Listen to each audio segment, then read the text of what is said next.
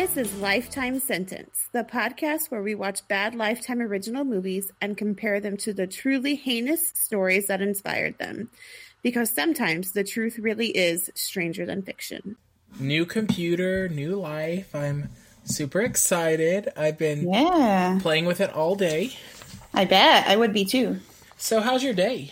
So I got this gift certificate for like a really nice pizza place from my office, and so I took my son today. We had like a nice pizza uh, afternoon, and then I came home. I started cleaning out like my closets and stuff for the move, and uh, now I'm looking at vacation spots for the summer. Ooh, where are we going?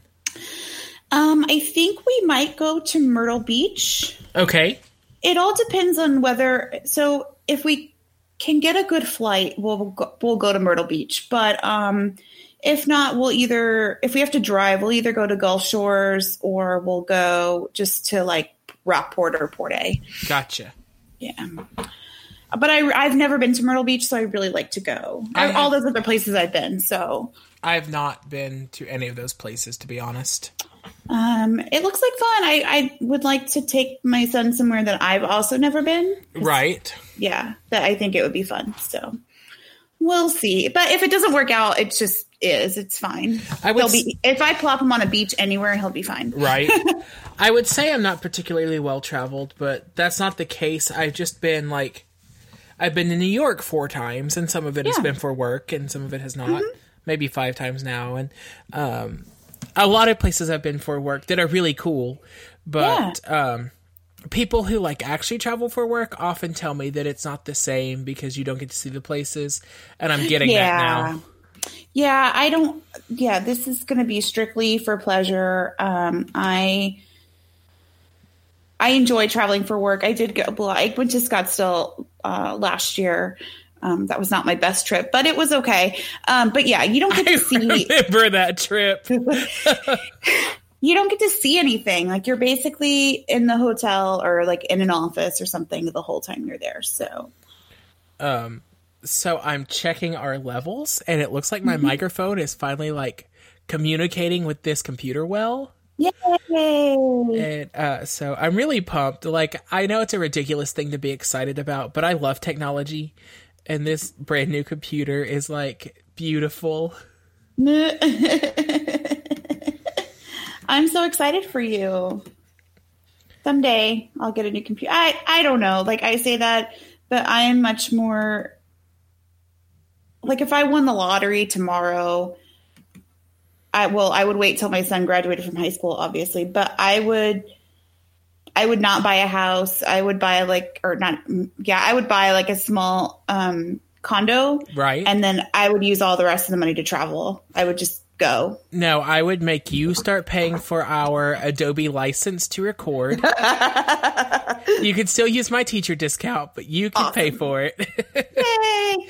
So when um Adobe, like when this suite first came out, you could pay like a thousand dollars and it was yours forever or whatever. Um, now it's a monthly license fee, which I think is better because you just always get to have the latest software without having to buy it again. Yeah. But if we weren't recording a podcast every week, I don't know that it would be worth it for the amount of Photoshop that I use. Yeah. So, what I'm telling you is, even if we get to be podcasters full time, I can't stop teaching because the price of Adobe doubles the minute I stop. Well, it just depends. Um, so Patreon.com. No, Do not have a Patreon. Don't direct people to Patreon. Don't donate to other people's Patreon. Donate to our future Patreon. Yes, Just start putting the money pennies. aside. Let it keep earning interest until we decide to like get off our ass and do something. that's exactly right. All right. So Um, you want to talk about this awful story? yeah. Oh, hey, I, real quick. Welcome to Lifetime Sentence. I'm Paul. I'm Erin. Hey guys. Okay, I will start out by just saying I hated this movie. I hated it. I will not be giving you a drink pairing to watch this movie because I don't think you should watch it.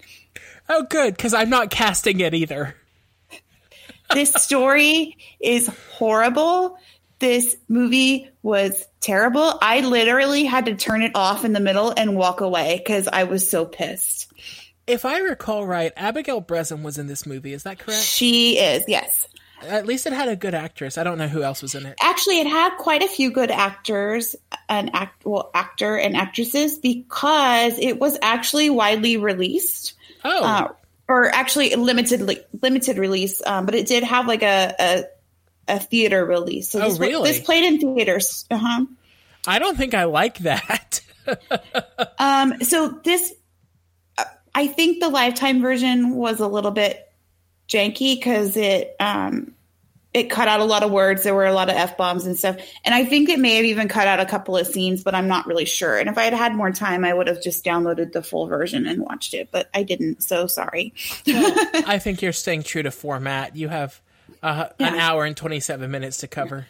Yeah. Um, so we're just gonna do this. I just I hated this movie, so sorry. um, this movie is called Perfect Sisters. It had, like I said, a limited theater release April 11th of 2014. It stars Abigail Breslin. Her name is Sandra in the movie, but we're just going to call her Abigail because Sounds good to is. me. yeah. Um, if you don't know who she is, she was in Little Miss Sunshine, uh, a movie called Definitely Maybe with uh, Ryan. Ryan Reynolds. yes, Reynolds, and then she was in that horrible, awful Dirty Dancing remake last year. Uh, we don't talk about that. She No. was Helen Keller in the last revival of The Miracle Worker Oh, on Broadway. I didn't know that. She took a lot of flack because they didn't hire a blind and deaf actress to f- take that spot. I. But how many? Like, honest question: How many blind and deaf actors are there? Yeah, that's the that's basically the question that came up when that was the Yeah, the issue. And she's a very talented actress, so I'm sure she did the, She the part well. Yeah, I, she, there's nothing against any of the acting in this movie. The story is horrible. Um, Georgie Henley, uh, she plays Beth, and I just call her the younger sister throughout. Although I want to try to correct myself. Um, she was in the Chronicles of Narnia, like all those movies. Which one is she? Lucy? Oh, she's really good too. She's yeah, she is. Uh, yeah, they had some legit actors. Uh, the mom is played by uh, Mira Sorvino. Tell me what she's in. I've probably seen her. Romeo and Michelle high, Romeo Yeah. and Michele's high school reunion. That's what I thought too. She won an Oscar also for a movie called Mighty Aphrodite. Yes. Mm-hmm. You've just listed a whole bunch of things I've seen. I know, I'm so proud. Confetti cannons for everyone. The only time that ever happens. Glad the story's awful. um, uh, the last is uh, James Russo, who plays Steve, the boyfriend. Um, he was in Django Unchained, Okay. uh, Donnie Brasco, and then Beverly Hills Cop. as well. Gotcha. Okay. Mira Sorvino also brings us my new favorite segment, Pornhub or TV. Yes. She was in a um, movie called Tales of Erotica. Absolutely Cinemax After Dark. It was released as a television movie in Germany. So I'm going to say probably After Dark because I think Germany probably has more lax. Uh, They allowed nipples on TV there. yeah, see? Yeah, that would be some After Dark stuff I'm here. I get I said that like it was 100% law. I have no fucking clue. Sure. Okay then. Actually, and that would need, that would just be premium cable. You have to buy HBO for that. There we go. Um, but it was a, a TV show movie. It's billed as a comedy. And I actually went and watched the trailer on TVGuide.com and it's very odd. So we're going to link to that in the blog this week. Yes. I think it, instead of watching this movie, just watch this trailer for Tales of Erotica. It's much funnier. Okay. Do I have to do this? Make it fast. I'm just going to speak without breathing so I can get through my part as quickly as possible because I hate this. Okay. So we open at the beach and not like a nice one, like a dirty one, right? Galveston. A wave. Yeah. Uh, uh, maybe. A wave is washing over a starfish and like a like a little girl hand reaches down to pick up the starfish, but then it cuts to like a kite in the sky. Um, you see like home movies with a voiceover about how it was always quote my sister and me against the big bad world. Okay. Cut to present day, and there is a station wagon pulling a U-Haul. It is um, mom, Mira Sorvino, two teenage girls, so Abigail Breslin and Beth, and then a younger brother who his name is Bobby. Um, the mom is in the car. She's like, "You're gonna really dig our new crib." Oh, mom. Yeah. Um, I'm rolling my eyes for the teenagers. she says it will be kick ass. Beautiful. And the younger sister Beth is like, "Can you please not do that?" I'm with you, Beth. Um, the little boy like pipes up from the back, and he's like, "Can I go live with my dad?" so, just so you know, it- it's not going to go well. um, once they get there and park, Abigail Breslin uh, tackles her sister in the yard, and they start goofing off, talking about building the quote perfect mother, which turns Mira Sorvino into first a cool mom in a red leather jacket, telling the girls to do much less unpacking and much more shopping. Duh. And then she turns into another mom in like a sweater and gives them strawberry cupcakes. And then she turns into like a librarian mom, a yoga te- a yoga teacher mom, not a yogurt teacher. I was like, man, that is some progressive parenting Yeah. there. Yogurt teaching. a yoga teacher mom, a businesswoman mom, a crazy dog lady mom, and finally into a weird Stepford mom who apologizes to them for making them move there. Okay. Um, I mean, that's all of those are every teenager's dreams. No Yeah. matter what you are, you're the wrong mom. Yeah. So then, for no discernible reason, and this is the first time I realized this movie is going to be horrible. The brother comes over, and his hamster apparently had babies while they were on the road trip, but the mom hamster killed all the babies, and they show the dead hamster babies. Why? Oh no! I was like, I was like, mom hamsters eat their babies. I knew that fact, and then when you said they showed it, I was like, oh, look. Yeah, they show it. There's like dead hamster babies. I need It's the really Dr. terrible. Sarah noise just to plug in sometimes.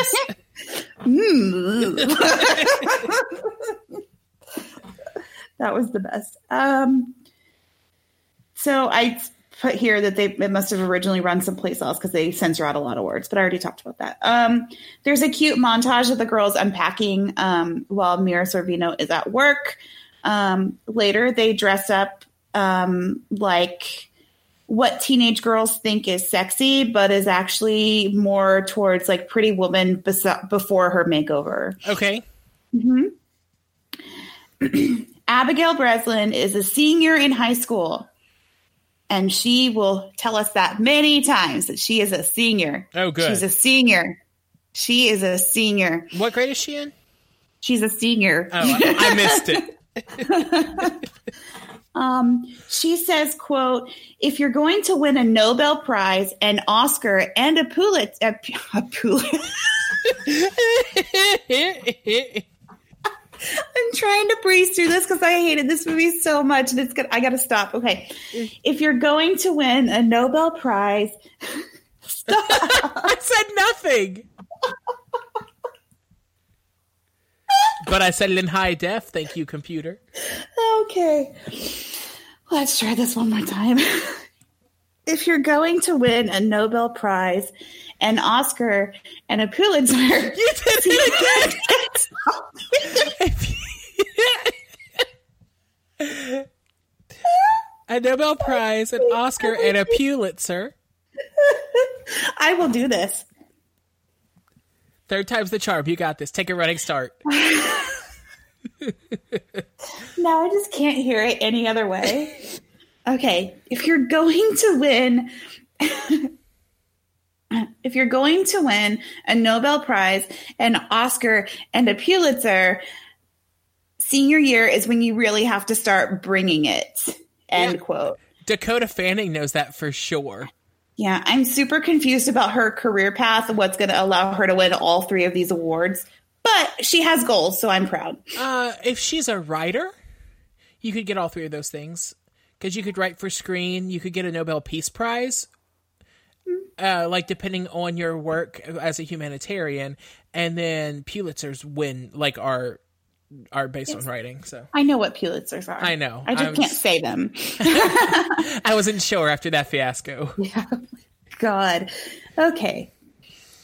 Um, her younger sister Beth, who is just a junior, they point out, Oh man. dyes her hair black. So I'm so glad you said that because it ties to my notes. Okay. Um, they go to school, and Abigail reminds everyone again that she's a senior. No way. Like the other seniors at her school who've gone to school Yeah. with her their whole lives. The guidance counselor is wearing a button that says, "quote Hip hop spoken here." No. Since you're since you're a teacher, I figured you'd love that little fact. I'm going to wear that button every fucking day. That would be amazing. Please do. Um, so Abigail goes to her brother's parent teacher conference because her mom has to quote work. Beth points out that she's definitely not going to work, but Abigail goes anyway um, to the conference. Okay. The next morning, the kids get up and they're getting ready to go to school, and um, Mira's at the kitchen table, still drinking. She is going hard. Yeah, Abigail takes her drink and throws it down the drain and then yells at her that she has a family and that this is not acceptable behavior. My mom did that when I was addicted to Starbucks. Well, again, this is the kid telling the mom, which made me feel bad for calling her a pre makeover pretty woman, but Yeah. I still call them like I see them. I know what's coming and I'm just trying to make things lighthearted.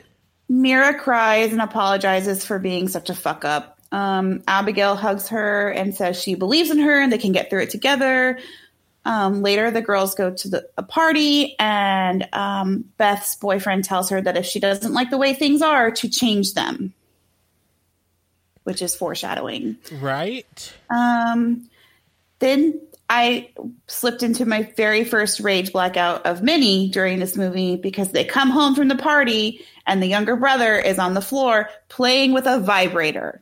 Oh my god! What? what? I was not ready, Lord Jesus! Are you sure that you did not lose the game, Pornhub or TV? I am positive. Um, the mom is drunk. She's like sitting next to him while he plays with a sex toy. Like you do. Keep yourself entertained. Here's Magic Mike. um she they yell at her of course and so she gets mad and locks herself in the bathroom and tries to cut her wrists The mom does? yeah So this is a 17 year old raising a 16 year old and a 15 year old. this is no okay so abigail breslin is the 17 year old she's raising the 16 year old and the 7 year old brother and also her 40 something year old mother Right, her mom's the 17 year old. She's the 16 year old. no her mom's not 17 her mom is She acts it. she may she, no 17 year olds don't even act like this. This is beyond.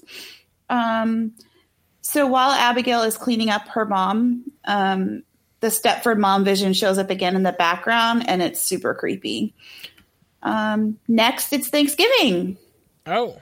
mira is looking better and she makes a toast with water about how grateful she is to have all of them and then she announces that she was laid off at her job and she asks for a loan from the extended family in attendance at the Thanksgiving dinner table.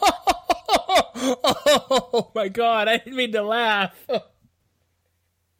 It was super. I felt awkward just watching it. I was like, so "This is awful."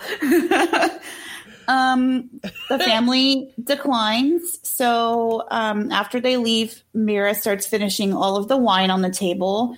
Beth walks in just in time to see all of this and says, "Well, now it's a normal Thanksgiving." Wow. Um, Abigail is walking down the street with a boy she's been friends with uh, for a long time, and he tells her he has a huge crush on her. Um, she shoots him down and then says that he really doesn't want to get involved with someone like her. Um, she then meets her sister on the rooftop and says that she overheard uh, their mom on the phone with her new boyfriend, and he's going to help with the rent. Okay. Cut to the boyfriend coming over to pick Mira up for a date. If I had to describe him in one word, that word would be gross. Oh, good. Okay. but the girls bake him a brownie. And this is where I feel like there was something cut out because it doesn't make any sense. Okay. Um, they just give him this brownie and he eats it. It's really weird. Um, the next morning, the younger sister, Beth, gets up and runs into him in the hallway. And again, I feel like something was cut out here because there was clearly some kind of assault in the hallway, but it was very like weird. The way it was cut together was weird. So I think it, they cut something out. Gotcha. Um, I don't know if he hit her or I don't know. Um, and then it's Christmas. Oh man, time sure flies when you're not sure what the fuck is going on anymore. Thank God. um, Mira is toasting with wine this time to family and having quote a real man around the house. They cut immediately to New Year's, and Mira is singing uh, karaoke, uh, Auld Lang Syne, in her lingerie while her boyfriend drinks whiskey in a party hat. This sounds like my kind of party. The girls come home, and the boyfriend tries to grab grab Beth around the waist, but she pushes him away. Yeah, Um, I don't. ne- I don't like that. Next, oh, you're really gonna not like this. Nope, I'm already gone. I'm leaving the room. You finish your story without me. Next, the girls come home on Valentine's Day with their little brother in tow, and the mom and her boyfriend are fucking on the floor. Okay, so in college, I had a history of really awful roommates. But my very first roommate in college, um, so just to set the scene, I was 18 years old. I had become a Christian exactly six months ago. And I was in that like straight narrow, you can't say anything wrong. And, you know, like I wasn't, I wasn't super judgy of people. I never really have been, but I had, I was that like, I can't do anything wrong because I'm going to go straight to the depths of hell kind of Southern Baptist mindset Oh Lord. Um, okay. and I uh, and and my roommate had lots and lots and lots and lots of sex, and good for him, I guess. But just like maybe warn me, and don't let me walk in on it all the time. Put a sock on the door. Um, yeah, yeah, anything. Text me. Um, whatever. I don't. I don't care.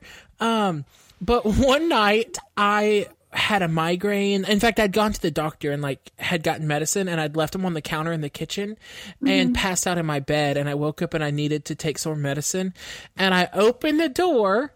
And he's fucking on the floor in the living room. And I was like, oh God! And I shrieked. And she tries to get up and cover up. And he goes, no, baby, it's cool. He sees it all the time. Which. okay, if I was having sex with a guy for the first time, second, I don't know. I don't know if they were in a relationship. I don't know. I'd never seen her before, and I'd seen it all the time. So, So, but I'm gonna guess that he hasn't always been with her when this has happened. If he has to tell her that you see it all the time, Nope. So that's not something I want to hear in the middle of my uh, sexual experience. um, nope. Uh, so then he comes in and yells at me for leaving my medicine in the kitchen because I ruined his night. And I was like, I'm running a 103 degree fever. What I care about right now is the fact that I ruined your night. Yes. um, That's amazing. he finally chilled out with it when towards like December of our freshman year, he told me that he'd always thought he probably looked good while he was fucking, and he wondered if I would sit in the closet with a camera and record him having sex with a girl. So Shut. so he could play it back. And I was so tired of all of it that I went, the thing is, listen, um, I, I think you're really hot, and I'm afraid that I would have to join in if I were that close to you with permission. And so I just, I think it's probably best for both of us if I don't, because you don't seem like you're open to that. And he requested a new roommate, and I got a private room within a week. He probably told the school you were gay, so they couldn't give you another roommate. That's the good old South working in my favor for once. I am deceased. Holy shit. That's the best story I've ever fucking heard.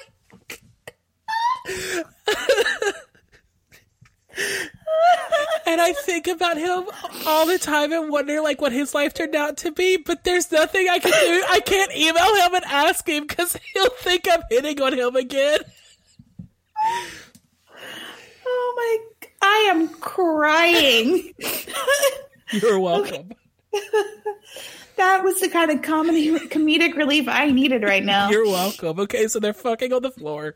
Um, nothing happens. They just like the mom, like the the girls yell at the mom, and she's all hammered, so she can't really do anything. There wasn't a "it's okay, baby." They see this all the time situation. No. Okay, good.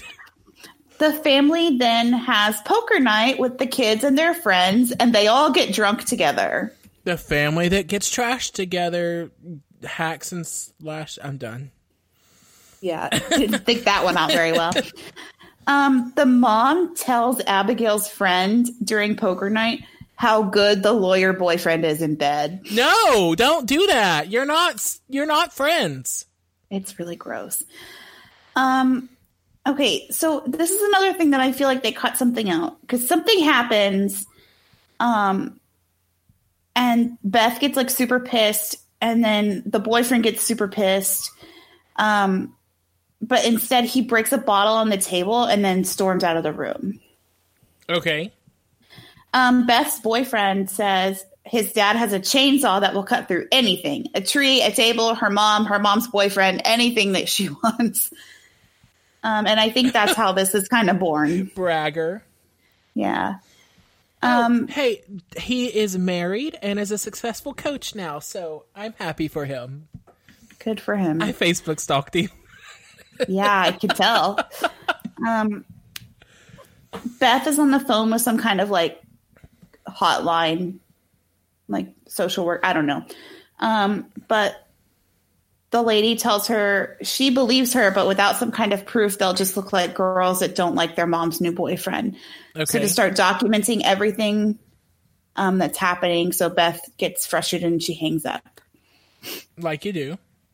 The girls have dinner with their father, and he says he doesn't have any legal rights when it comes to them. And then when they say that they can't live with their mom anymore, he says he can't help them because he has another family now.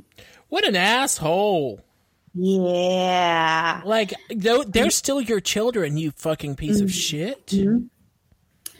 They go see their aunt, who um, tells them to support their mom and be patient.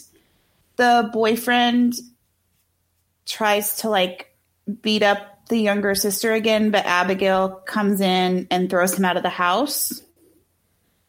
Um, and so they think that this is it, like that he's going to be gone. Okay.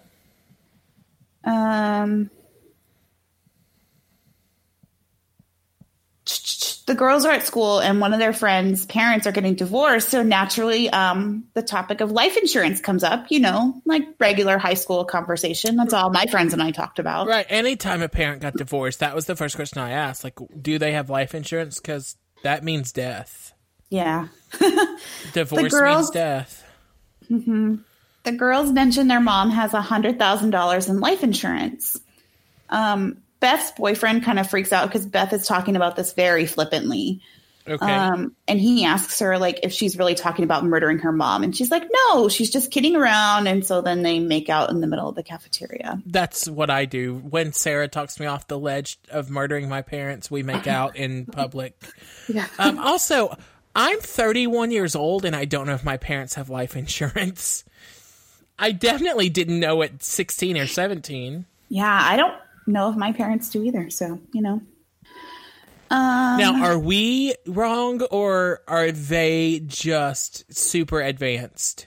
They're just super advanced. Okay, good. Um, later, and you'll see this because later they start a group chat titled How to Kill Your Mother. Prepare to discuss. Um.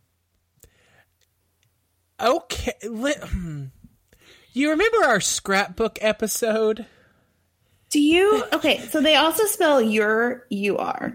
Oh, that throws the cops off. Yeah, sure. Yeah. Um, and I put because we have discussed at length, teenagers are fucking stupid. Good. My notes say the same thing, almost verbatim.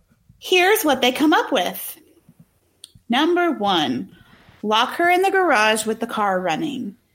But this won't work because they won't get an insurance payout for suicide. Okay. Also, like they have Mira pretend to die in a fuming car while the kids sit in the back seat researching murder on a laptop. I can't even. And that's not even our lifetime edit of the week, so you're welcome. Um, two, throw her down the stairs and say she was drunk. Um, they show the girls throwing Mira down the stairs and then laughing hysterically, um, while the boyfriend points out over FaceTime that statistically this is a stretch for them.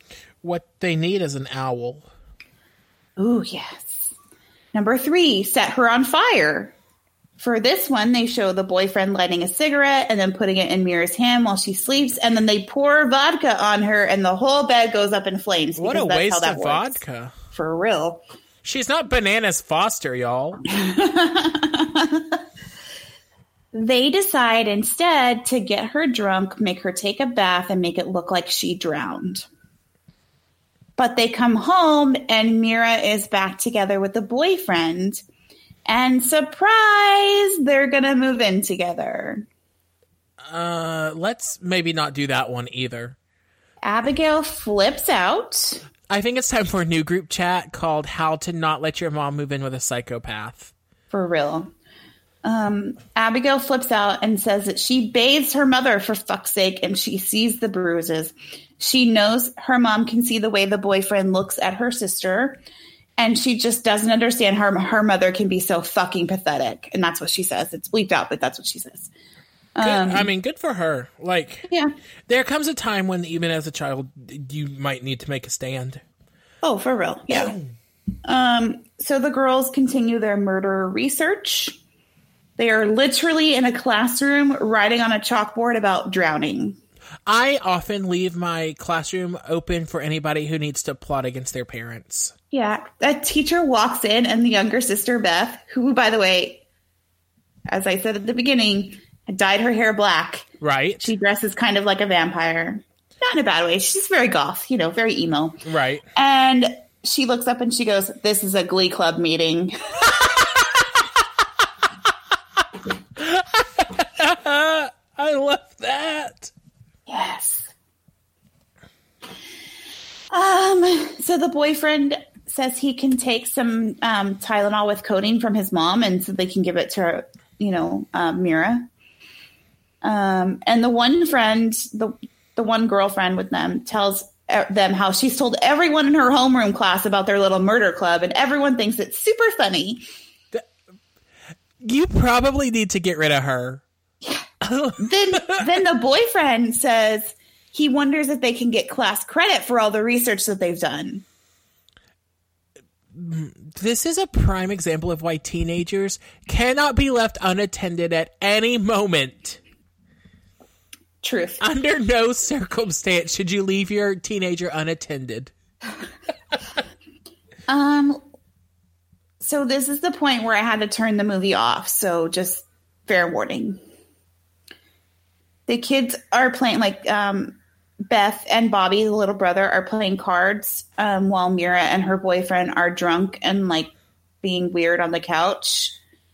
The little brother knocks over a glass and the boyfriend like picks him up and punches him in the stomach and throws him across the room. No! He's seven years old. I I couldn't. I I was so mad. I just I, you didn't need to show that. I'm sorry. I understand. Like I get artistic license, but oh, it was rough. Um, That's unacceptable. he then breaks a lamp, throws a glass at the wall, and storms out. The mother, while the kids are comforting their little brother, who's seven years old and was just hit by a grown ass man, the mother chases after her boyfriend. Maybe they'll both get hit by a car and then they'll get the life insurance money. Ding ding. No. So the girls decide they're actually going to go through with their little murder plot. They tell Bobby that he's going to spend the weekend with his dad. Okay. And he's super excited because, you know, um, their friends are a little freaked out that they're actually going to do this. The boyfriend um, brings uh, Beth the pills and like reminds her that this is super fucked up. like you don't have to participate, buddy. Yeah. The boy with a crush on Abigail stops by and she's like, "Hey, like now's not a good time." Um, she's doing some girl things with her sister, but he gets super pissed because she's been like screwing with his emotions, so he storms out. Okay. Um, Abigail is moping on the couch, and the younger sister Beth thinks she's chickening out, so she starts to remind her of all the mother, all their mother's boyfriends who tried to crawl in the bed with them, or hit them, or were just terrible people, and it's very sad. Mm-mm. So later, they're getting their mother drunk, you know, like you do when you're trying to kill her. Is that what you do? Um, I've, I've never never yeah. tried to. Well, I haven't either, so I'm just assuming. Um, Beth and her boyfriend are texting about it because, of course, they are. Right. Duh. They pour her drinks and give her the pills for the headache I assume she got while from drinking an entire handle of vodka. Oh my god. That's so much. Yeah. And then they just start feeding her pills. And I want to feel sorry for the mom and I think in the from what I read this story this movie like is very sympathetic on the girls and not so much on the mother, so which is a little bit distorted, but um the mom sits up and she's like, "Oh my god, y'all never party with me." Oh, uh uh uh uh. And then she calls the pills cute before shoving them all in her mouth. Oh, yeah, they're like Pez. Duh, mom. And I guess she's drunk slash high enough now for her bath because they put her in and we get the lifetime edit of the week. Oh, man. Okay, I'm ready. Abigail pushes her head underwater and it flashes back to the opening scene where she's picking up the starfish. Okay. Um, it's very weird. So it then it suddenly cuts. becomes very symbolic for me. Yes. Okay. hmm Um, then it, they sh- they cut back, and the sister's like, "Stop, stop!" And I'm like, "Oh, thank God!" Right? Finally, somebody has a brain. No, no, but she's like, "You forgot to put on your gloves." Oh, okay. Thanks. And Good looking they- out.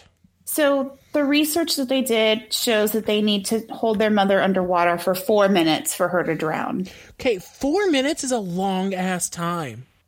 And they show about three and a half minutes of footage here. So I'm so glad I didn't have to watch this movie. um, I would, I could not have handled it. Abigail is holding her down and she isn't moving at first. So Beth goes out to take a call. And then the mom starts to struggle. Um, but Abigail keeps holding her down until she stops, uh, which is right when the four minute timer goes off. Um, she like rolls over in the bathtub and her eyes are open, but she's dead. And so the girls go out to dinner. Oh, like you do. Well, it's exhausting and you get famished starving. trying Yeah. to murder somebody. It happens to me every time. um, they're at dinner with their friends, and the younger sister is talking about how it's not like she thought it was going to be. It's not like it is in the movies. Um, and that she's like very like excited, and she's got like a big like a kind of a high going. And Abigail starts freaking out, and she starts screaming, "Fuck you! Like you left me there. I did this by myself." And then she runs out of the restaurant. Probably not the reason to be fighting right now.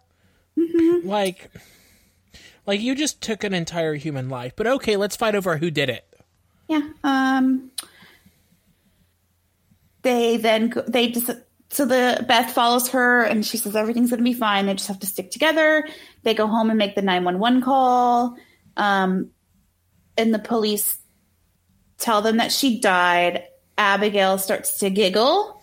Oh, um, look, I know that people um, deal with loss, mourn. That's the word, mourn in different ways. But maybe don't giggle.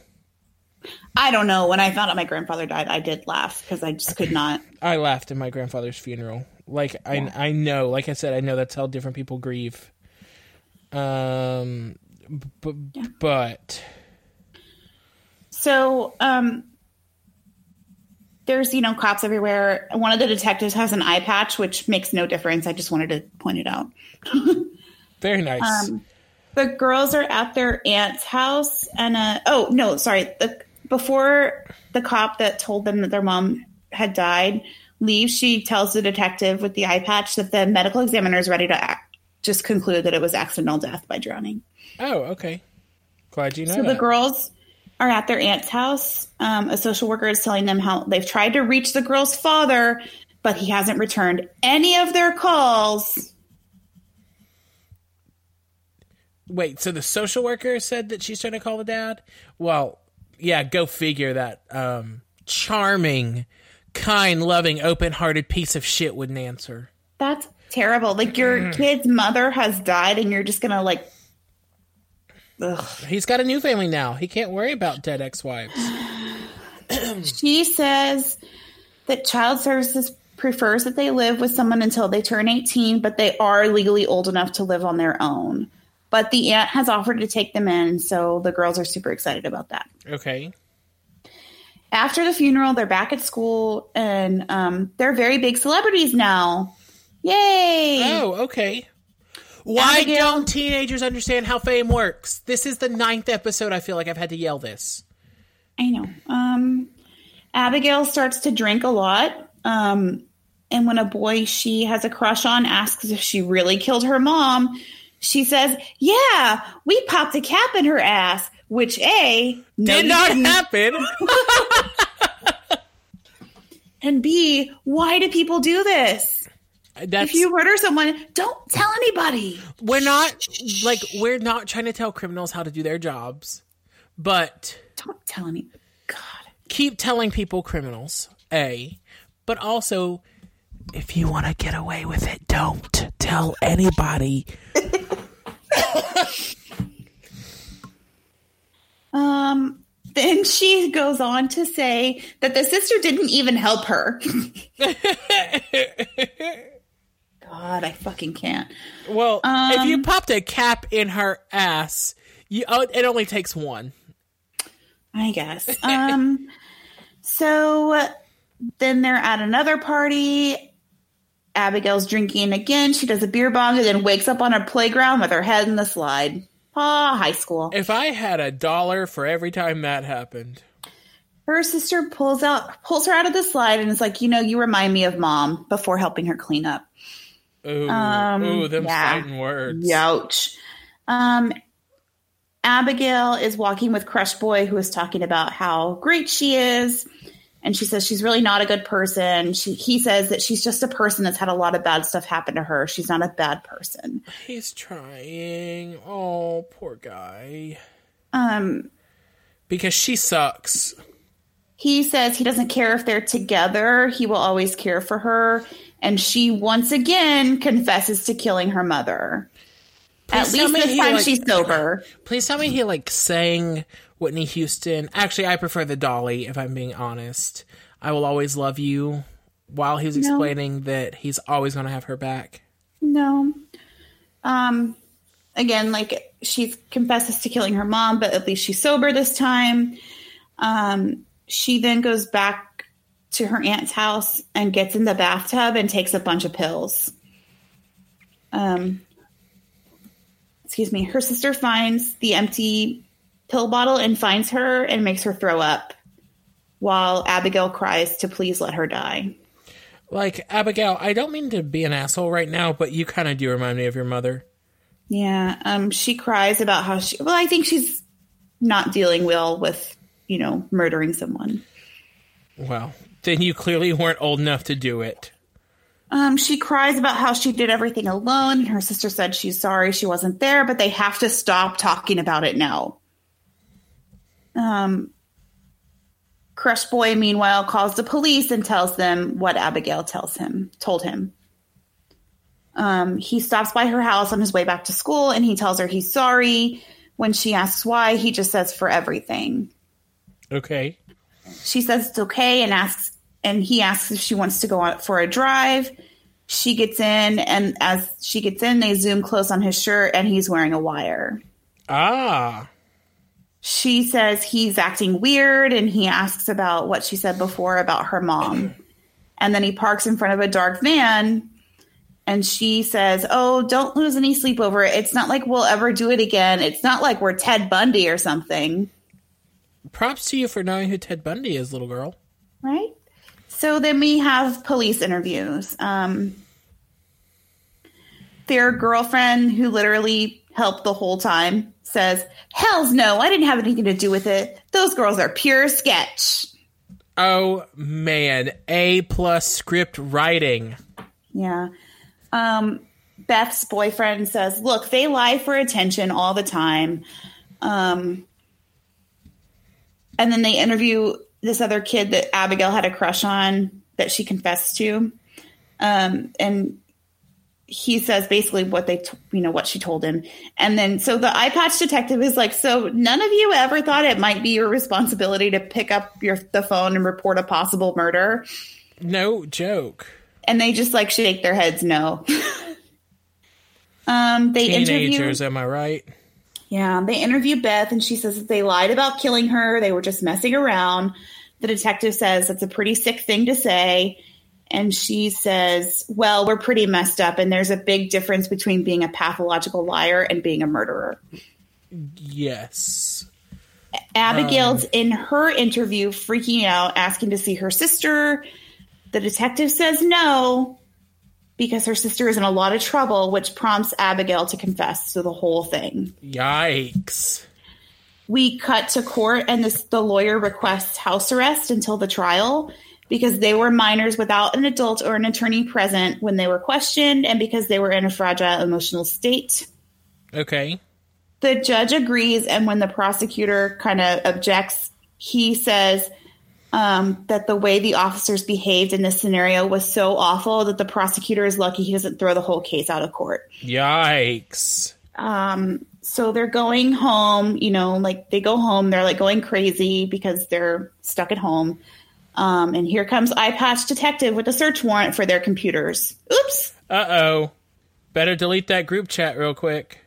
At this point, um, their girlfriend Ashley comes back to testify against them, and I'm assuming save her own ass. Oh, yeah, absolutely. She whines to the prosecutor while looking up at him through her lashes. They only latched onto me because I'm so popular. Oh, no. Uh uh The boyfriend is offered a lighter sentence in exchange for his testimony. Um, and I guess he accepts it because he does testify. Um, Crush Boy comes by the girl's house and tells them that he's he was the one uh, wearing the wire. And Abigail kisses Why? him. Oh, that's what I do when people turn me in for murdering my mom. Yeah. Um, the girls go to trial. Um, they show people testifying against them. They're found guilty of first degree murder and receive 10 years incarceration, which was the maximum um, allowed for juveniles. Okay. They show the girls being literally yanked apart by police and taken to jail. You don't have to show that. The judge's voiceover says that as a condition of their sentencing, they are not allowed to have any contact with each other for the next 10 years under any circumstances. Holy shit. Um, the ending text says on June 30th, 2006, Sandra was sent to a federal women's penitentiary. Beth was sent to a youth detention center. As youth offenders, the sisters were eligible for parole or early release well before serving half of their 10 year terms. Beth was granted po- parole in 2000 or er, in June of 2010. Sandra was released to a halfway house in July of 2009. Both Sandra and Beth are currently attending classes in university. Sandra intends to apply to law school. Because they were minors at the time of their, their offense, their true identities will forever be protected. Yep. And that's that. That was awful. Thank you for um, the worst 50 minutes I've had all week. Well, I and I I went through that fast. I'm sorry, guys. It was this was a rough one. I I told you I had to watch like a palate cleanser movie after this. Yeah. I could not handle it. It was it was bad. All right. Um I don't want to. Okay. So uh, at the top, my sources are um, the Wikipedia article, "The Murder of Linda Anderson," and um, a book called "The Class Project: How to Kill a Mother: The True Story of Canada's Infamous Bathtub Girls." And that is the book upon which this entire movie was based. Okay. So good job. Yeah, so I uh, I read the whole book yesterday and today, and um, by was the way, was it a good one or no? It was all right.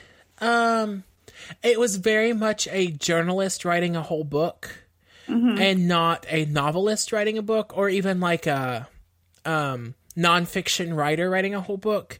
There- There's just a different approach to writing because journalism is kind of a a short form Yeah. approach, you know. Totally. Um, and- but they tried to be creative with it, and there are a couple of things I want to read from, like directly from the text. Okay. And so you'll get that too. But um, yeah, so I will link those on our blog. Um, but I remember first hearing about this case, and I told you this in the text that it was either a my favorite murder or a wine and crime. Um, and I I feel like it was wine and crime. I think it was, and I was. I've been trying to figure out which episode so I could we could link to it on Was the it blog. Killer Kids? I don't know. I'm gonna. I've got several. I want to go back and see if it's that one. Yeah, so I'll so- I'll do that later. By the time the notes are up on the blog, we will have figured out what episode it's in and linked to that as well. Correct. All right. Um, and as I said earlier, I couldn't cast this movie. And really, um, I wrote it would be very difficult to cast this movie as I don't know any of the characters in the awful story. Um, because the names Linda, Sandra, Elizabeth, and then all the friends even are all fabricated to protect the identity of the girls who were minors at the time of the murder. The, the girls' real name were put under a publication ban by the Crown. And so these were all aliases that Bob Mitchell, who wrote the class project, came up with. Yes. Um, and so yeah, so this happened in Canada. So just Right. yeah. Um, so Linda Anderson was born on April 15th, 1959. I wrote 1599 and I was like, damn, Bitch was old. 1959. I guess when you're fully distilled in vodka, you can live a lot you're longer. pickled. uh, uh, she was a single mom of three. She had two daughters and a son. She was known to have an alcohol dependency and to suffer from depression. Um, and for much of m- her adult life, she'd had to work two jobs to make ends meet. Um, she was known to like nearly per- Buying drugs is super expensive. So yeah.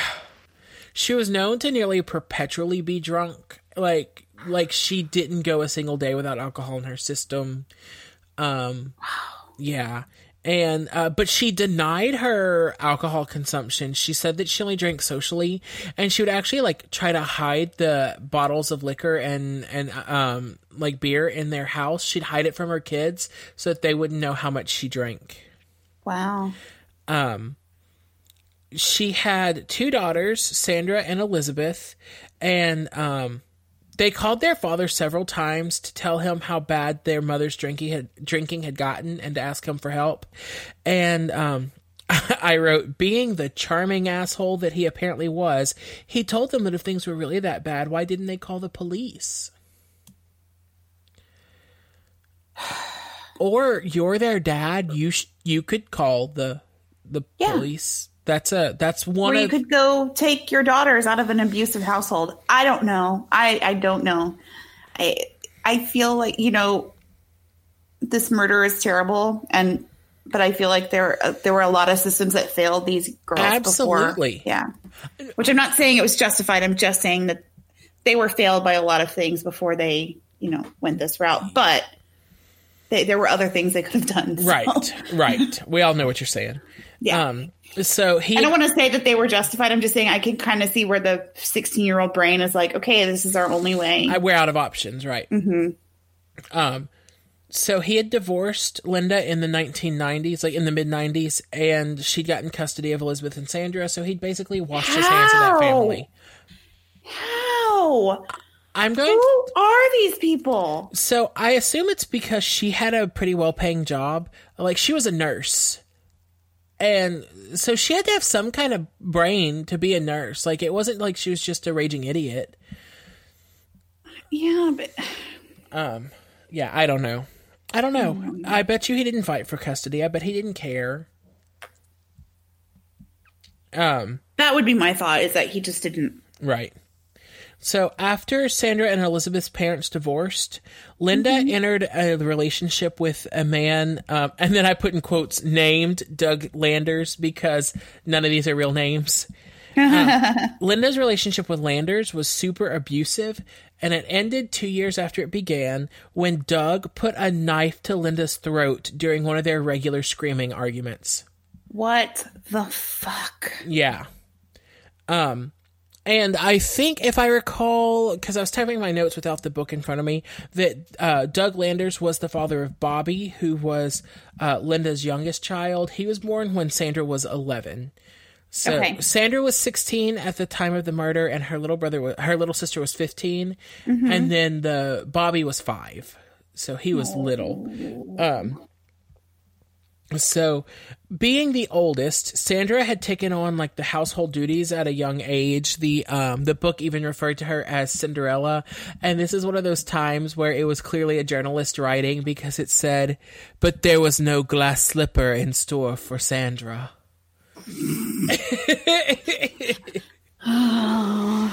um Stay in your lane, guys. So she cooked and cleaned and took care of the house while her mother was at work. She raised her younger siblings. She helped them with their homework. Um, And I mean, she essentially became a surrogate parent. Um, and then the And Somebody's got to raise the kids, so the quote from the book, one of the quotes from the book that I pulled said, Sandra told everybody how much she loved Bobby, but she later admitted to her probation, off, probation officer that taking care of Bobby cut into her drug time. So oh well. I mean, there's just a lot of issues, is what I'm telling you. Indeed. Every summer, Linda would send her children to Holland to visit her parents. Um, that doesn't sound so bad. No, um, but the summer of 2002, however, right before Sandra's senior year, she decided that she didn't want to go. And what's the number one reason any 16 year old girl doesn't want to do something? A boy. Yep. I was a 16 year old girl once. I know the answer to that question. Um, she was in love with a boy and she had to stay home all summer to quote work on him. Let me tell you a story. So, when I was a senior in high school, I was dating a boy who was much older than me. I should not have been dating, but that's neither here nor there. Um, and I did not go to my senior prom because he was away at um, basic training for the military. And I didn't want to like go with somebody else. Oh my gosh. Do you do you regret that? I hate to use the word regret. Yes. Okay. See, I didn't really you. care about my senior prom. I didn't care. I just I think it was I think the my reasoning for not going was very misguided and That's that's, why. I regret it. Yeah. That's fair. it wasn't because like I didn't not go because I was like, well, this is you know, fuck this is dumb. I, I didn't go strictly because Right. of that. Mhm. Uh, my parents my parents told me I would always regret it if I didn't go and I right now as I I say that I wouldn't have but it's because I would have come up with like I didn't want to go because I was an emo kid who hated everybody. Um and I had fun when I went. I took one of my friends uh Tiffany had been my neighbor growing up and she and I had played prom together when we were little. Oh, she was my best friend's cousin, and so he had to be our limo driver because she couldn't take her cousin to prom. So, so I thought it would be fun to invite her to my senior prom since that's cute. we played yeah. prom well, we were and little. I'm not saying I didn't have a good time the night. My friend and I did get like super dressed up and go out to dinner, so that was fun. That's but, fun. Yeah, we went downtown, which is you know, Yeah, it's not something I I you know do a lot. So right. Anyway, it so, all turned out fine. so because of a boy and having to get him to fall in love with her back, she couldn't go to Holland. She refused, and her and her mom thought about it a lot. Now that's something I would regret Yeah. a lot. Oh yeah. especially if I ended up in jail like the next year. so Linda's drinking was worsening at this point, and she was dealing with the realization that this relationship she thought she was in was not a serious relationship. She Mm-hmm. was seeing this attorney from their town. Um, and he was 20 years older than her and she thought they had like this this actual relationship going and he just basically called her up anytime he was horny. Um Sure. so she got really depressed over that and started drinking more and more. Um, and then um, it started to affect her professional life. And as i mentioned earlier she was a nurse and she started calling in a lot. And then sometimes she just wouldn't show up without calling or you know would have no explanation. Um, and her coworkers started reporting that they could smell alcohol on her breath when she was at work and so eventually she was just let go Yeah. So we had an interesting conversation in the group chat this week. I mean, you were there, but um, we were talking about. Um, Now, our group chat is also called "How to Kill Your Mother" with a UR. It's not. No, it's not. Don't lie. Um, so our group chat of our like little like our little core friends, um, because Anna, our friend, has a tap in her office now Yeah, I'm We so talked about- jealous. about drinking on the job, and so I know in my industry, it's kind of of it's kind of still a thing. Um, it hang it hangs around. Like I have worked in my adult life at a company that had like parameters on how much you could drink while you were on the clock. I teach middle school.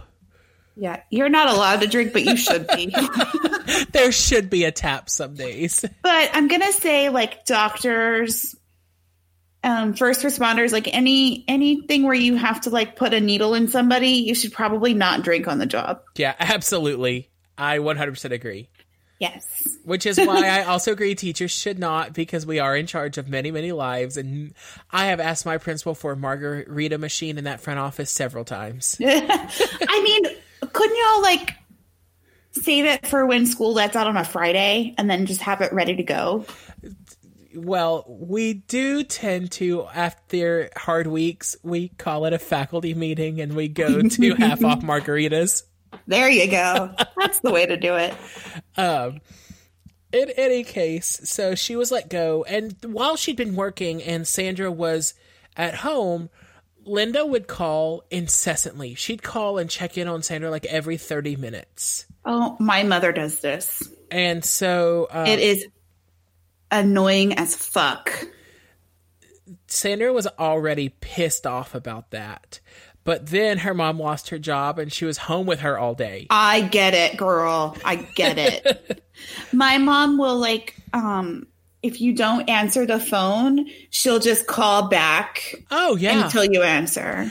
um one time it was the summer after my freshman year of college i was working and my phone died and i wound up taking someone else's shift at the end of mine so i was working a double shift and i hadn't called them and told them and my phone died so No. i had been living on my own for a year at this point it just didn't uh, even Oh. occur to me to call home you know Even when I lived four hours away, my mother would have shown up and been Yeah. like, uh, excuse me. um the voicemails progressively started like hey paul just trying to get in touch with you haven't heard from you and then we're like paul randall i need you to answer this phone now and then went through the whole spectrum of emotion paul randall adams pick up this damn phone right now and then like the last one was like her crying like you must be dead somewhere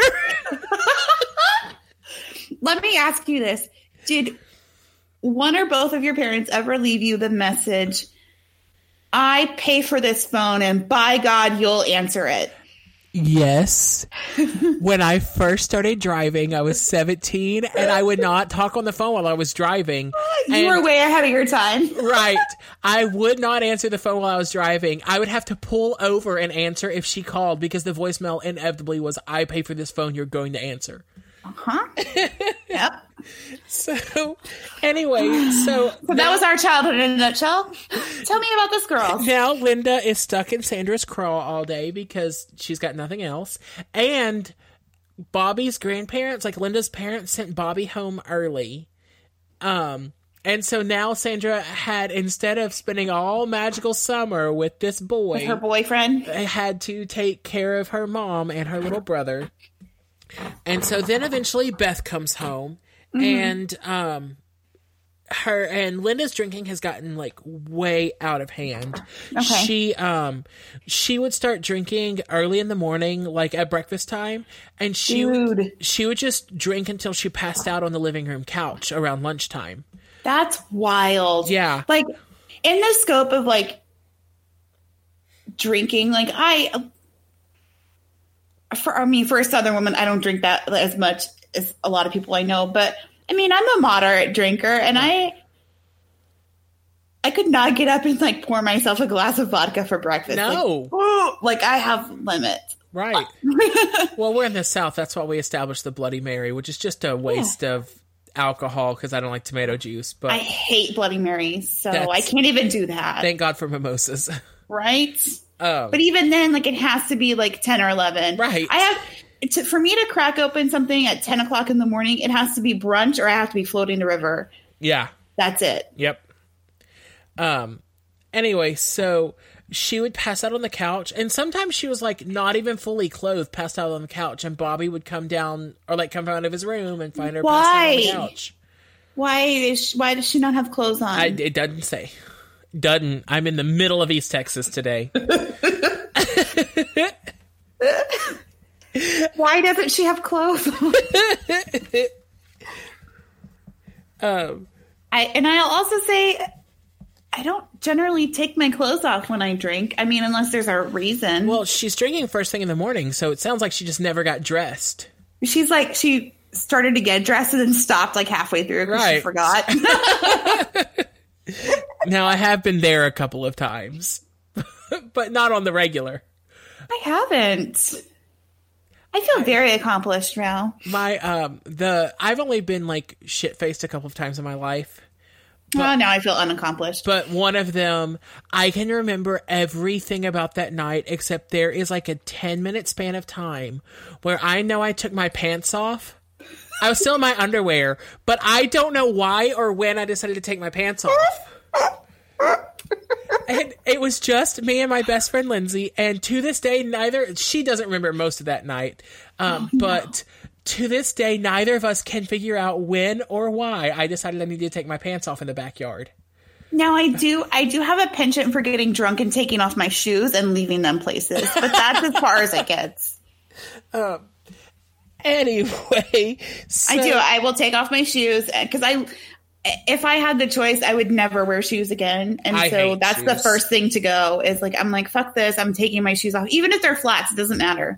I will take my shoes off. Yeah. Um. So Sandra had recently become very popular at school, and she'd been a like an introvert, and she was always kind of embarrassed of her family and of her lifestyle. So she hadn't You can't imagine why. Right. So she hadn't ventured out to make many friends. So she finally had become popular. She was surrounding herself with this large group of friends. Um, and she'd wanted to spend a lot of her summer with them. But she often like spoke of her resentment of having to deal with her family. And she enjoyed being friends with the class of people she was hanging out with um, because they grew up on the other side of the tracks, as the Ah, book put yes. it. Um, they lived in big houses. They wore nice clothes. They, um, their home always had food. Cassandra and Beth off, like would come home and there'd be no food in their house sometimes. Um, and and a lot of their friends had, or a lot of her friends had swimming pools, and she was jealous that while her mom was jobless, they were poor, and all of their friends seemed to have like this endless supply of money. Yeah. Um, I read an article this week on BuzzFeed about like 25 things your rich friend always had in their house. And I read it, and we were not super wealthy when I was growing up, but we had most of those things. And I, I sent it to my friend, and I was like, I feel very attacked right now. 'Cause I don't feel like I was the rich friend, but I read that list, and if you had all those things, I would have thought of you as the rich friend. oh, thank you. So I'm not rich. Spoiler alert, I'm not rich. in any case, um, so she decided that she was going to fix their money situation. And Okay. just like How is she going to do that? you know, she got a summer job that paid well, Okay. or she um was going to murder her mom and stage it to look like an accidental drowning. Right. So So they- that sounds more like it. so they could inherit her life insurance money. And seriously, can we just like start pretending life insurance doesn't exist? Or like, can the whole planet just say you don't have life insurance? That way, if you don't actually have life insurance, your family's not surprised. And if you do have life insurance, it's just a happy little surprise. they should start treating it like last week we talked about the kidnap and ransom policies Yes. that are like top secret. That's how they should treat it. Yeah. Like, Although uh, it's kind of different because sometimes you use life insurance as like collateral for like a mortgage or something like that. well, we're going to have to change that rule too. Because listen, your kid's going to kill you. because there's this one, and then there's like, do you remember? Oh, my. The case that has freaked me out the most is the one, um, the girl who uh, staged a home invasion and they killed her mom, but her dad survived. And do you know what I'm talking about? the Japanese girl. Yeah, she'd been lying and saying she was going to college and all that. Yes. That one. Also, there was like this life insurance they issue. now I feel like culture appropriation. They were either Japanese or Chinese. That's a real thing. I can't remember which one though. they were Asian Canadian, but I don't remember which. Yeah, I can't either. But it was like her family was like very big on her going to like an Ivy League school, and so she just lied, and then she had her family murdered. Yeah. and then her dad survived. Yeah, Yeah. So your kids and are. I remember like reading about her dad like waking up and realizing his entire family was dead, and that his daughter had. Yep. Yep. That's terrible. Um, so your kids are going to kill you if they think you have life insurance. So just lie if you have it. Just lie and be like, "Nope, kids, you're going to have to pay for my burial." I've been I've been carrying your ass my entire life. You can carry me now. right. So, um, advice from Paul. I brought you into this world. If you take me out of it, you're gonna have to pay. so um anyway when beth returned from holland that summer she and sandra started to formulate their plan and they just did several internet searches on ways to kill your mom I mean, like you do. and this is 2003 so it might have been the early days of google but i feel like no, that was an aol Google wasn't a thing yet. Okay. Yeah. God aol search or askjeeves.com how do you kill your mom Ask Jeeves. Oh, man. Yahoo. now they could actually uh, justify having a Yahoo me- email address. Those people from last week, no. After coming up with what they thought was the perfect plan, they shared their plans with their friends. And one friend, uh, a guy who I think was the the boyfriend in this, like in your version, um, Okay. offered to provide an alibi and to provide them with Tylenol three tablets so they could drug their mom.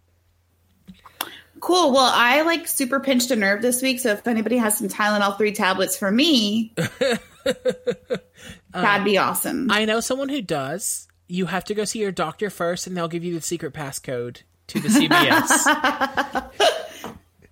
you take it to CVS and they give it to you. It's crazy. And then you just have to give them the secret code, which is the PIN number on your debit card, and they give you they give you Tylenol three. It's amazing. Yay, America. The um, so her friends or their friends all help agreed to help with the alibi, and they agreed to go to Jack Astor's, which is a restaurant, for dinner immediately after the murder and hang out for a few hours. So in the restaurant or in the in the restaurant in the movie, the restaurant was called Jack Russell's. That's funny. um, and they so they're going to go there immediately after the murder and hang out for a few hours, and then the girls would come home and discover their dead mother.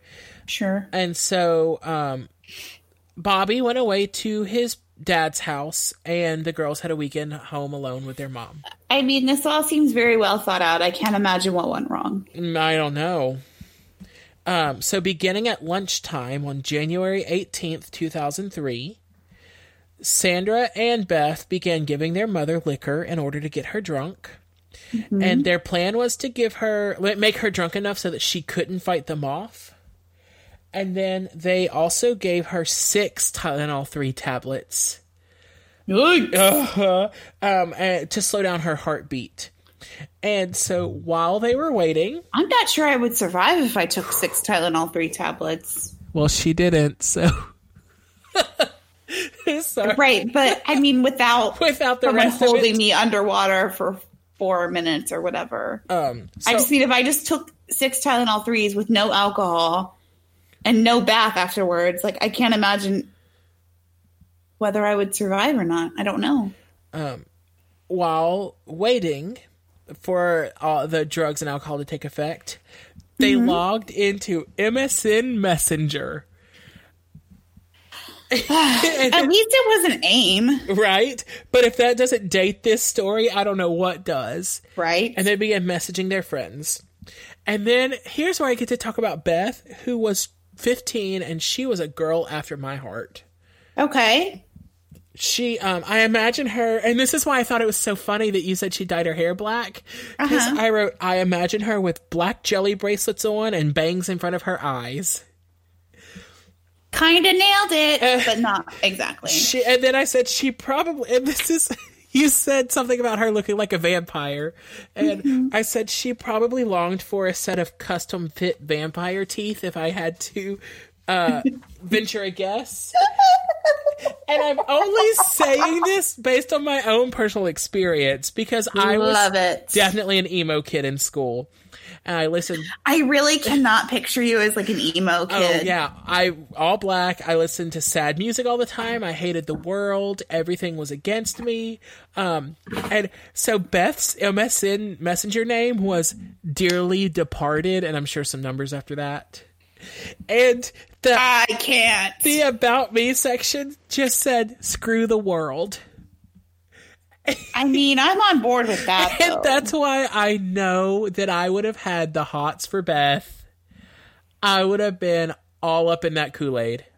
Except my dad was a cop, so in 2003, so I would not have been involved in the "How to Kill Your Mother" portion of the night. no. Um, Although maybe you should have been because maybe your dad could have made the whole thing go away. no, no, he wouldn't have. I'm just joking. So she uh she left her MSN Messenger like logged on after she was done, and Sandra got on underneath her account and started messaging her best friend Ashley, who was you, because her username was Southern Dream. oh, that is me. And so Ashley Did I go to jail for this murder? Ashley I don't remember. No, I, I don't think Ashley went. She testified against them. Oh, sure. Right, right. That was that time I had to go to court. I remember now. So they uh they use their MSN or they use their like chat to confirm all of the details of that night and like that they're going to meet up. You dumb motherfuckers. Ashley began asking all kinds of questions to really like confirm that Sandra had actually thought everything through. And it wasn't like, are you sure you want to do this? It's like, tell me how you're going to do this. Because if you get caught, then I'll be implicated too, and I can't be an accessory to the crime. Especially if all this is on my computer. so Oops. she's asking her 7,000 questions about like what she plans to do and Get on a phone. or Jesus. don't be involved. That's a better one. I mean, I'm assuming at this point they're all committed to the cause. Just get on the fucking phone. Jeez. And then I said, because teenagers are brilliant, and thankfully, because teenagers are brilliant, Ashley and Sandra rehashed literally the entire plan over MSN Messenger. And then Sandra said she needed to go, and Ashley asked just a few more questions, especially about the Tylenol 3 they'd given their mom. And then here's the like writing from the book that mm-hmm. I highlighted, and I, I just typed "what the fuck" on my Kindle. Oh, goody. Um, they have codeine in them, Sandra typed, and alcohol intensifies the effect. How is she right now? Ashley asked. Passing out, Sandra replied. Like barely moving? Ashley asked. And then Ashley gave her best friend one more bit of advice. Well, good luck. Wear gloves, Ashley typed.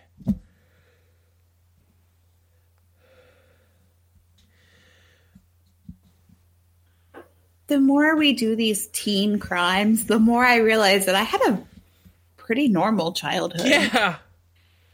I was concerned about boys and about makeup and about dance practice and about like only eating a thousand calories per day, plus Oh, or minus. My God. So, like compared to murdering someone, that's pretty old hat. Right. Um, I just lived out in the middle of fucking nowhere, so I had no one to murder, and I would damn sure wasn't going to marry my, murder my mom because she would have killed me. Well, I hope you're not going to marry your mom either. I hate you. I was hoping that would go unnoticed.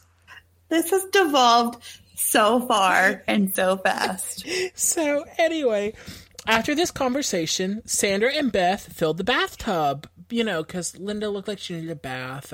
Some Did they have like a, a garden tub like I'm going to have in three weeks that I'm very much looking forward to? I probably there's a garden tub. They lit candles everywhere and ran her a bubble bath because Sure, sure. right a lush bath bomb. Okay, I'm on board. Um, and they took Linda to the bathroom so that she could get washed up. And she had difficulty getting into the bathtub. I can't imagine why. So, in the movie, when they drown their mother, she's still wearing her nightie. N- that does not seem the case in this story. Okay. Um, but I don't know that answer.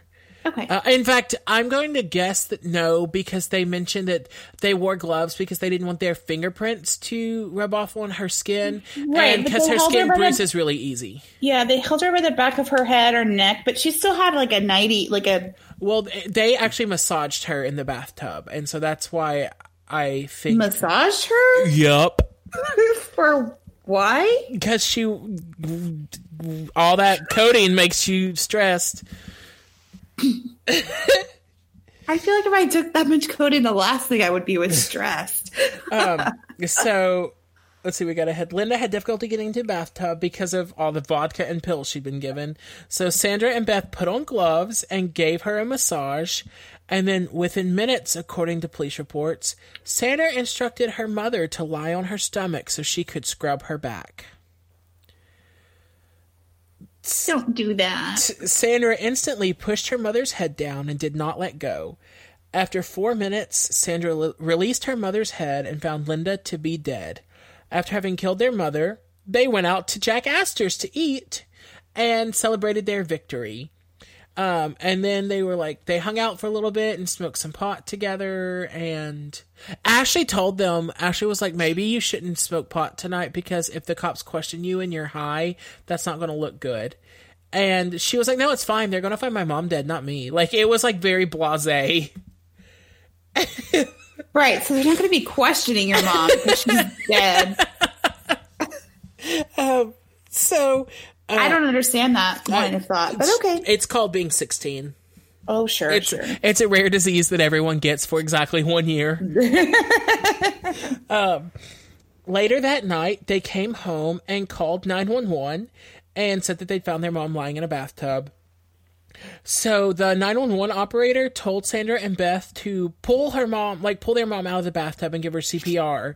And um it just like all I saw was that they said that she couldn't be resuscitated, but I don't know if they actually like pretended to do CPR or if they actually did CPR to go with it or what, but they were just crying and saying she can't be resuscitated.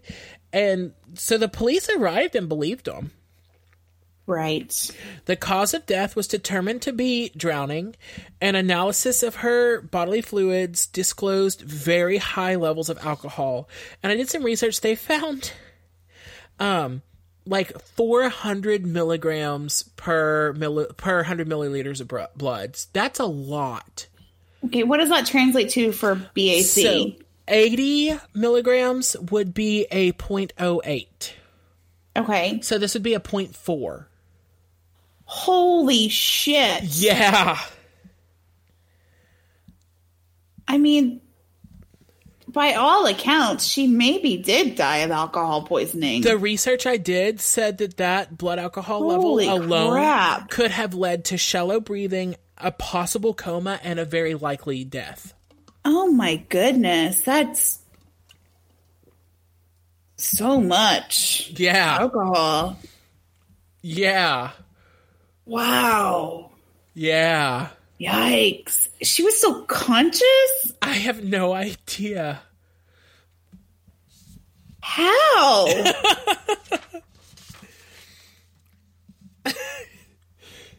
they they gave her an entire bottle of vodka over the course of the day.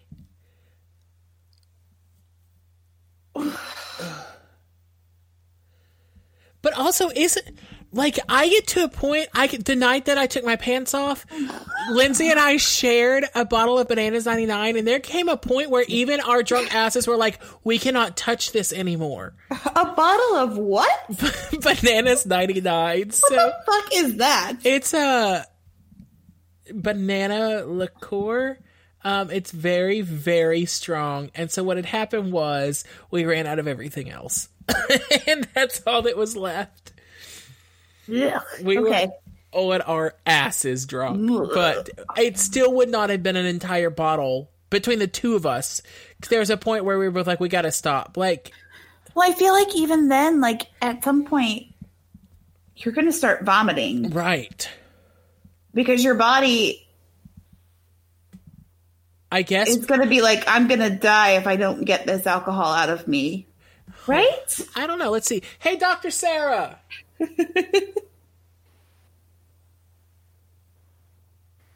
She has no time for our bullshit. Oh, she's cooking dinner. She's making homemade chicken pot pie. Guess who's cooking me dinner right now? Um, if you can get over here in 30 minutes, Dr. Sarah. Nope. Nobody. I have to cook my own fucking dinner So, like a peasant. Uh, I so I don't know the answer to that. My uh, encyclopedia is has decided that feeding me is more important than answering all of your questions, loyal listeners. I just, I just assume at some point you are going to start throwing up. Well, I wonder if the codeine relaxes it enough that you don't have a vomitous reaction, like if you don't have that reflex. So, I don't know. Um, so they got away with it for a while, um, but finally on January twenty fourth, to I mean January twenty first, two thousand four, um, they were arrested.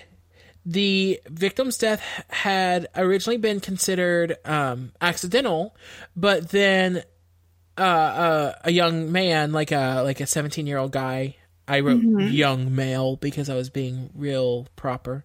Um, Yeah. went to the police and told them that um, one of the sisters had confessed to him at a party that she and her sister had killed their mother. Oh my god, if you kill somebody, don't tell anyone. God. Following his report, a car was provided to him and it was wired for audio and video. Okay. And um, under like official jurisdiction or authorization, I mean judicial authorization, he uh, he got her in the car and he questioned her about um the, her role in her mom's death. And she just like spilled like very proudly. Yeah and we're going to inherit $70,000 a piece now but since it was an accidental death it may actually be doubled. Look at the terms of my life insurance. right? Uh yeah I mean, if they're going to double it in the event that I accidentally die, then I can lower it. well and additionally Because I'm not planning on dying of natural causes for a really long time. Well, and so- additionally, I feel like any death is accidental. You're not planning it that day. well, but okay, I know, I know. if you die from a disease, that's different than Right. Than dying in a car accident. if you trip and fall down the stairs or whatever, Right. Um, or drown in a bathtub so, with your 0.4 alcohol. God. Um, Just so, thinking about drinking that much vodka makes me want to throw up a little. actually, sorry, I misread. Um, he didn't just have the one sister; he got both of them in the car, and he asked all the details, and they both spilled. So, um, so I'm still stuck on the 0.4 BAC Right. here. I just can't. Oh, okay. Sandra and Beth were subsequently arrested. They were tried and they were sentenced to 10 years in prison for first degree murder. Okay. Um, they were separated, like you mentioned. One went to a um, like a federal prison, and one went to a juvenile holding center. Okay. Um, and um, the younger one was released in 2009, and the older one in 2010. okay. Um, no, I'm sorry. Yeah, the, the I think older it's one was flip-flops. Yeah, yeah. Hey, you're There's here. Dr. Sarah. I'm looking for ibuprofen. Um, there's some underneath my foot, but there's also a bottle on my bookshelf. But I have an important question since you're in here. Okay. Hi, Sarah. Hey. Um, would you like one of the earpieces? Oh, this is this kind of question? Oh yeah, we're recording. Yeah. Oh, okay. Okay. Um, so if somebody gives you enough alcohol that your blood alcohol level is a 0.4, that's a shit ton of alcohol. How do you not stop throwing it up immediately? Some people don't vomit alcohol. Like not everybody has that. So Especially especially if you get I mean it just depends on over how long it was given to you. So it's given and- the course of the day, and they also gave her Tylenol with codeine in it. Would that have had an effect on not vomiting? Uh, it probably just would have made her so sleep. Like the combo would have made her so sleepy that she may not have vomited, or if she vomited, it was, you know, not large amounts that she was in control of. But you really shouldn't mix Tylenol and alcohol. They were trying to That's a kill their mom. Really bad Yeah, they were trying to kill her. Oh, okay. that, was, the idea. okay. Well, then, if, if you were trying to kill someone, then you, you good thought. But you should probably not kill people. I don't know if you know what I do in this room for two hours every Sunday, but we talk about true crime, ty- typically murder. Yeah. Um, so yeah, I mean, depending on if it was given in small quantities over a large period, you know, over a long period of time, uh, she may not have vomited. Some people don't vomit. But, you know, some people don't don't have that particular reaction to getting drunk. All right, that was uh, my main question, but yeah, ibuprofen is on the bookshelf by my bed. Thank you. You're welcome. There's chicken pot pie in the kitchen. Yeah, you're the best. Thank you. I love how you guys match. That's so adorable. We match all the time. like neither of us got dressed in the same room this morning, and we'll regularly used to. Um, I would go to church and then come back home and pick her up because I'd go play my instrument at the early service. And when I'd come to pick her up for Sunday school, we'd be wearing matching clothes, and she would have been asleep when I left the house. Like Aww, We unintentionally match all the time. to be. anyway, so that's why she didn't throw up. Um, I just. Ugh. So I can't wrap my brain around drinking that much and not throwing up. No, me neither. Mm, and having to still be drowned because I didn't die. So well, so it's all I, very confusing for me. the biggest reason they wanted her to drown is because if she'd just drank and take taken pills, it would have looked like she'd drinking herself to death, which would not have been an accidental death at that point. right, then that's you, you're flirting with suicide there. Right. So that's why they had to make sure They would she have. They would. Well, and they could even appeal that decision, but they would have had to go to court and like, not be fucking idiot sixteen year olds. yeah. Um. Anyway, so yeah, as I said, the the older sister Sandra was released to a halfway house in 2009, and then Beth, the younger one, was released a year later. And Okay. the, the father tried to get Beth to be released earlier so that she could finish the rest of her sentence under house arrest in their hometown. Um, Okay. But they did not approve that. Okay. And so, as I said at the top Is there this, a reason why the older one was released before the younger one? Because I feel like that's odd. Yeah, I don't know. Okay. And it might have said that in the book, but admittedly, I stopped reading right around, like right toward the end, which would have explained this. okay. So, um, the uh, like I said, since they were both under eighteen at the time of the murder, their identities have been protected under Canadian law and will remain a secret. Um, however, a couple of things are known, like that Sandra wants to pursue a career in law, and that she was accepted to the University of Waterloo with a two thousand dollars scholarship, and that Beth went to Ottawa and mm-hmm. wanted to apply for university there. So I'm sure if I dug just a little bit, I could come up with their identities. But I want Canada to still like me, so I'm not going to do that digging. Well, and it, it's just it's not necessary, Right. I I mean, they did what they did. They're out now. They're. It seems like they're trying to make productive citizens of themselves. There's no reason to like out them as Right. who they are. You know. And um, the book did have a couple of letters they wrote that I wanted to read, uh, or just parts of. Okay. Um, so Sandra wrote this to um, the judge um, at the end of her, or at some point during her incarceration. Um, and she said, I am responsible for the deliberate murder of my mother, Linda Anderson. I am no longer afraid of the truth. Taking my mother's life was the gravest and most defining mistake of my existence. Her death has affected more people than I thought possible. Um, and then she said, um, at 16, I was relatively mature for my age, but my judgment was woefully underdeveloped and sometimes delusional. I was hurt and I was selfish. I made quick decisions with serious and permanent consequences. I came to be a walking textbook of mistakes. Thank God I learned from them, albeit painfully and slowly. Oh. Um, and then she talked about kind of how good for her the intervention of the justice system was for her. Okay. Um, and then That's interesting. This is the second time Gypsy Rose Blanchard being the first time that they like you have young teenage girls going to prison. Well, Gypsy Rose was a little bit older, but teenage like girls going to prison and doing better yeah. than they were at home. Um, and then Beth's letter said, No matter what I do, I can't change the past. The only thing I can do is get up every morning and try to help as many people as possible, to spread as much love as possible, because in my mind, that's the only true reason for living. I, I want to be able to help others not make the same mistakes I did. No one should suffer the way my mother, brother, sister, and I have. The worst part is that children go through so much more pain than I, and they still don't resort to murder. I need help. I'm not the same person I was three and a half years ago, but I still need help. The person that I am now wouldn't give someone a dirty look alone, uh, a dirty look, let alone go out of the way to hurt them. I feel sick at the thought of taking someone else's life. I feel sick at the thought of what I've done.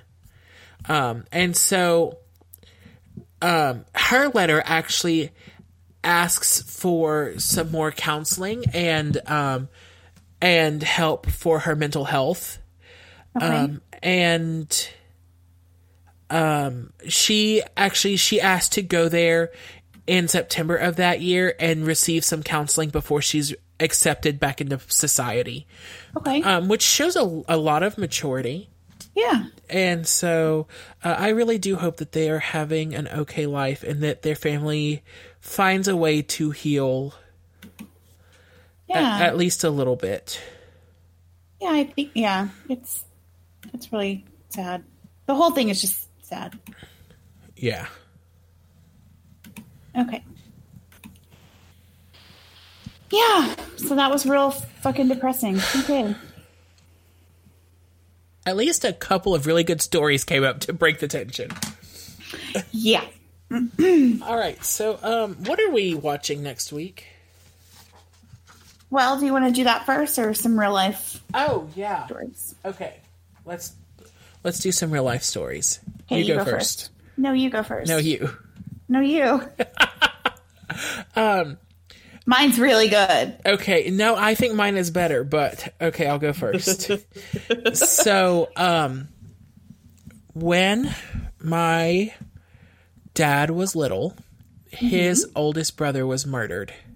Oh wow. at work. And um, my family was very poor, and so they could only get like public attorneys to try to take on the case. And the um, company that he worked for put a lot of money in covering it up Okay. Um, to the point of the employees at this company were told that if they spoke to anybody, they would lose their jobs. And this was like in the 70s. So, yeah, that's not legal anymore. no. I mean, I don't think it was really legal then, but it's much more prosecutable now. Right. Um, and so, um, I w- would like to see the story of my Uncle Danny. Um, because he was incredible. He was the only other person in my family to go to college. It was me and him. He was a month away from graduating with his MBA, and he was a month away from getting married. And um, the stories I've heard about him are incredible. and uh, I think there's that whole kind of espionage behind it of Sure. corp- yeah. corp- the corporation trying to cover it to cover their Yeah. tracks that would be so interesting and kind That's of a good angle. Yeah, that's a good angle. So yeah, the my family member who was murdered, there's already a movie about it. So Right. I never used that one. um, but I did um want to talk. I was reading Vanity Fair. Actually, I was going to do a different Vanity Fair article, but I chose this one instead. Um, I was going to do Anna Delvey, but Ah. I there there is going to be a like a well, it's going to be a docu series by but Shonda Rhimes is producing it. It's going to be amazing. Oh wow, yeah. about Anna Delvey. So um, look for that. She cray. Um, so what I did instead, there is a Chinese. She's the most famous actress in China. Her name is Fan Bingbing. She was in actually on the stateside. She was in X Men, the last Oh, X Men movie. okay. she played Blink. oh okay. Yeah. Um, so in 2018, in June of 2018, she was accused by a TV or a reporter slash TV host of misrepresenting her pay for an upcoming film uh, in order to escape tax, having to pay taxes on what she was actually paid. Okay. In July of 2018, about a month or so after the accusation came out, she disappeared. Oh. Um, she was gone without a trace. Nobody heard from her, saw her, etc. Until suddenly on October 3rd, 2018, she reemerged. What? According to the South China Morning Post, she had been held under a form of detention known as, quote, resident, residential surveillance, which makes it legal for the secret police of China to detain anyone charged with endangering state security or committing corruption and hold them for up to six months with no access to attorneys or family members. Holy fuck. After her release, she made the following apology on social media. Quote, today I'm facing enormous fears and worries over the mistakes I made. I have failed the country, society support and trust, and the love of my devoted fans. I offer my sincere apology here once again. I beg for everyone's forgiveness. She concluded this apology with a reference to a popular Chinese song from the 1950s.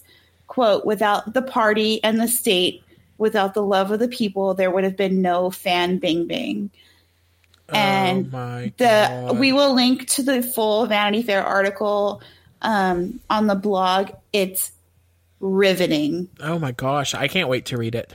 It's so good. I was like, it was one o'clock in the morning, and I was falling asleep, but I was like, I have to finish this. I cannot wait to finish this. And y'all, this is the worst part of this podcast is when Erin finds shit like that, she saves it so she can't spoil it for me. Cause you would have sent that the minute you found it otherwise. I would have. it's so interesting. I think the whole thing, and basically, they're using her as an example, and they have put out to the rest of China, um, their actors, their production houses, etc., to pay all the bad taxes that or the back taxes that they owe from um, reporting false numbers. And so th- far, they've collected like a billion dollars. Oh my god. because they're a communist country and they can just come and they've done this several other, other times to people that run production houses now like since she was the first but um, they've gone and, and they're taking people into custody Oh my and gosh. they just basically kidnap you you disappear yeah it's nuts Holy shit. and also like the it's interesting too because the chinese like in china the um the sentence used to be it used to be punishable by death to uh misrepresent your taxes Right. So i just i thought it was a really interesting story i think it'd make a really good major motion picture but Absolutely. i mean we'll leave it for lifetime too so Right. I want to report on it. yeah. Um, all right. Yeah. So next week, I'm super excited. I'm really hoping this movie is going to be completely bonkers. And it's at least something I know about, so I know what I'm getting into. We're watching Manson's Lost Girls. Yes, we are. I love Colts. yeah, so we'll do that next week. Hopefully, it won't be so horribly depressing. Yeah. Yeah, I mean, I will tell you now. I'm Manson's just known gonna, for being a bag of sunshine. yeah. Well, I'm just gonna like click the old fast forward on the part where he, you know, Sharon Tate gets murdered because that. Yeah. Yeah. yeah. But All right. at least, at least Manson is a complete nutbag. Right. So Um, we can make fun of him a lot. Yeah, absolutely. um, so, hey, um, hey guys, don't forget to rate and review and subscribe. Yes. Um, it really does help us out. Um, since um, since we had appeared on Wine and Crime, we definitely have seen an uptick in like search results, and we are climbing those charts. And let's just keep climbing because Yeah. I mean, it's awesome. It's awesome to know that people are listening, and every time we're getting better, and we're doing things to make things better for y'all. Um, so let's just grow together. Yeah, totally. I mean, go hit the rate and review button. That is how, if you're on Apple Podcasts, that is how they um, determine like search order and featured podcasts and things like that. So that would really help us out. Yeah, like the magical doobly doo makes us look better when you do that. Yeah, it does. Um, and follow us on the social media. We're trying to get more active. We've got some things coming, so you should see that. Um, we're at Lifetime Sentence on um, Instagram, at Life Sentence Pod on Twitter. We are, you can email us at lifetimesentencepodcast at gmail.com. And you mm-hmm. can find our blog where we post links and show notes at lifetimesentencepod.com. Yeah. So, yeah, let's do this again next week Yeah, and hopefully not be so sad and depressed. right. All right. Have a good night. You too. Bye. Bye.